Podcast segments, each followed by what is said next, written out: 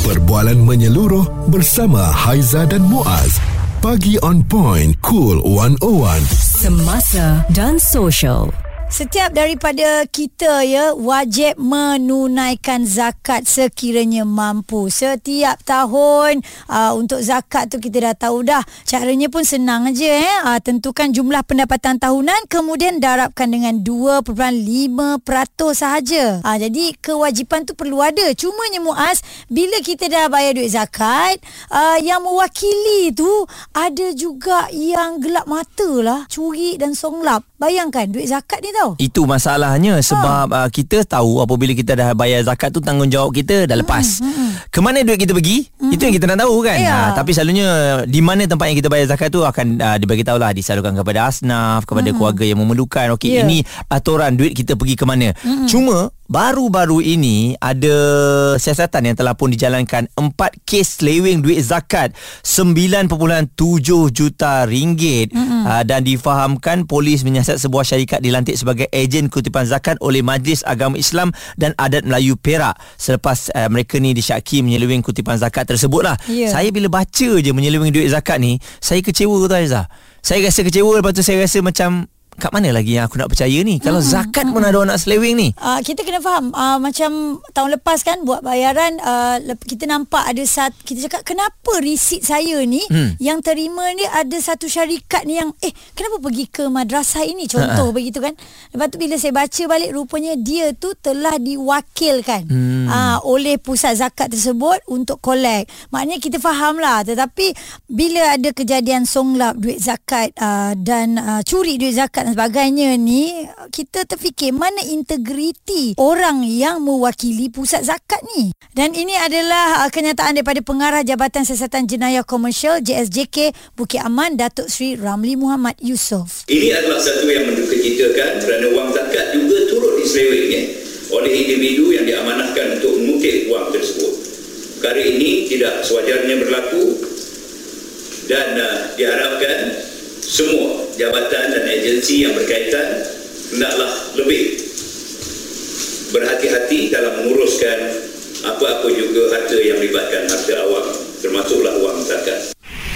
Sebab itu kalau ada di antara kita yang tak percaya kepada pusat pungutan zakat hmm. uh, oleh kerana perkara-perkara sebeginilah. Ya, apa kata akibat satu nila, uh-huh. setitik nila rosak susu sebelanga. Ya. Uh, perumpamaannya. Dan akhirnya mereka akan menyalurkan zakat dengan cara mereka sendirilah sebab hmm. tak nak duit tu jatuh ke tangan orang lain. Betul. Jadi jom uh, kita nak tengok balik uh, keadaan ini bagaimana duit ini boleh disonglap oleh individu yang gelap mata ni Semudah kan. Semudah itu eh. Banyak tau 9.7 juta ni banyak. Oh. Terlampau banyak. Kita ya boleh Allah. bantu ramai orang. Betul. Banyak orang asnaf yang memerlukan. Responsif menyeluruh tentang isu semasa dan sosial. Pagi on point bersama Haiza dan Muaz di Cool 101 songlap duit zakat ini boleh mendatangkan marah kepada semua umat Islam apabila masih ada lagi yang gelap mata apabila melihat duit-duit yang dikutip ni masalahnya ini adalah duit zakat yang patut kita berikan kepada mereka yang memerlukan tapi sabar kepada anda semua jangan kita terus uh, salah tafsir uh, menyangka menyangkakan bahawa pusat pungutan zakat itu sendiri yang telah pun songlap duit tersebut sebenarnya ada ejen yang telah pun yeah. uh, dilantik ya uh-huh. oleh Majlis Agama Islam dan Adat Melayu Perak yang mana difahamkan 9.62 juta dan uh, disyaki nampaknya suami isteri adalah suspek utama kes ini. Hmm, dia menjalankan kutipan ini menerusi transaksi dalam talian dan juga online ya. Kita bersama dengan Ustaz Muhammad Farizan Subki, perunding dakwah Lembaga Zakat Selangor. Uh, Ustaz, penerangan ringkas Ustaz mengenai zakat itu sendiri yang perlu difahami oleh kami dan juga pendengar. Silakan Ustaz. Banyak perkara berkaitan dengan zakat ini Nabi mengarahkan supaya wakil-wakil daripada kalangan sahabat untuk mengutip ha, mengutip zakat-zakat yang diwajibkan kepada umat Islam. Hadis-hadis banyak menyebutkan tentang arahan kepada Muaz bin Jabal, kepada Sayyidina Abu Bakar, Umar, Sayyidina Umar sebagainya untuk mengutip uh, zakat tersebut. Malah dalam dalam Al-Quran tersebut uh, sendiri pun menyebutkan uh, satu perintah khusus kepada amil, khuz min amwalihim sadaqah ha, maknanya ambillah wahai amil uh, untuk uh, uh, zakat-zakat daripada kalangan orang-orang kaya. Maka di sini menyebutkan menyebut, nak sebutkan bahawa zakat ini ada satu benda yang perlu ditunaikan kepada institusi ataupun mm-hmm. kepada amil. Ya. Okey, bagaimana pula dengan tindakan setengah individu yang cuba menyamar menjadi ejen kutipan zakat tanpa diketahui oleh orang ramai ni ustaz? Kalau ada orang datang pada saya, dia tanya simpanan saya berapa. Dia tanya harta-harta saya, tentunya saya tidak saya, saya akan rasa pelik kenapa dia tanya ataupun kita tidak akan berikan maklumat sebenar. Hmm. Kerana apa apa perlunya kita memberikan maklumat begitu kepada individu-individu berbanding kalau yang datang tu institusi. Ya, jadi mereka yakin dan dia tahu bahawa institusi ini adalah institusi yang menguruskan zakat dan dia akan memberikan maklumat secara secara secara keseluruhan. Ha, jadi kesimpulannya sebaiknya tunaikanlah zakat kepada institusi ataupun kepada amil-amil yang dilantik oleh lembaga zakat. Hmm. Baik, terima kasih Ustaz Muhammad Farizan Subki, Peruning Dakwah Lembaga Zakat Selangor. Amil-amil yang kutip ni pun kita kena tengok jugalah ya, yang sah, yang telah diberi kebenaran sebenarnya. Okey Muaz, dan update kepada semua pendengar, sebenarnya pasangan suami isteri yang melakukan penyelewengan itu ya, telah pun ditahan di Ibu Ibu Negara jam 12.35 minit tengah hari Jumaat lepas. Hmm. Okey, dan uh, kejap lagi kita kongsikan bersama dengan anda, apakah antara tips lain lah yang boleh dilakukan lakukan untuk kita membayar zakat ni agar duit kita tu sampai kepada mereka yang betul-betul memerlukan. Suara serta informasi semasa dan sosial bersama Haiza dan Muaz bagi on point cool 101 tahniah kepada anda yang telah pun menunaikan tanggungjawab anda untuk membayar zakat tapi bila kita dengar duit zakat yang telah pun disonglap ini membuatkan kita rasa kecewa dan juga sedih lah ya. kerana polis siasat 4 kes lewing duit zakat 9.7 juta dan difahamkan uh, duit uh, zakat ini telah pun uh, diambil oleh ejen ya jadi ejen inilah yang telah pun merembat duit tersebut hmm. uh, kalau kita lihat ejen zakat ini di bawah Majlis Agama Islam dan Adat Melayu Perak. Ha, jadi sekarang ni masih lagi dalam siasatan dan individu tersebut pun telah pun ditangkap. Ya betul. Dan anda kalau nak buat bayaran zakat sebenarnya anda kena baca betul-betul tahu siapa yang mewakili pusat zakat tersebut. Jadi anda faham bila anda dapat resit jangan terkejutlah nama yang menerima tu kan.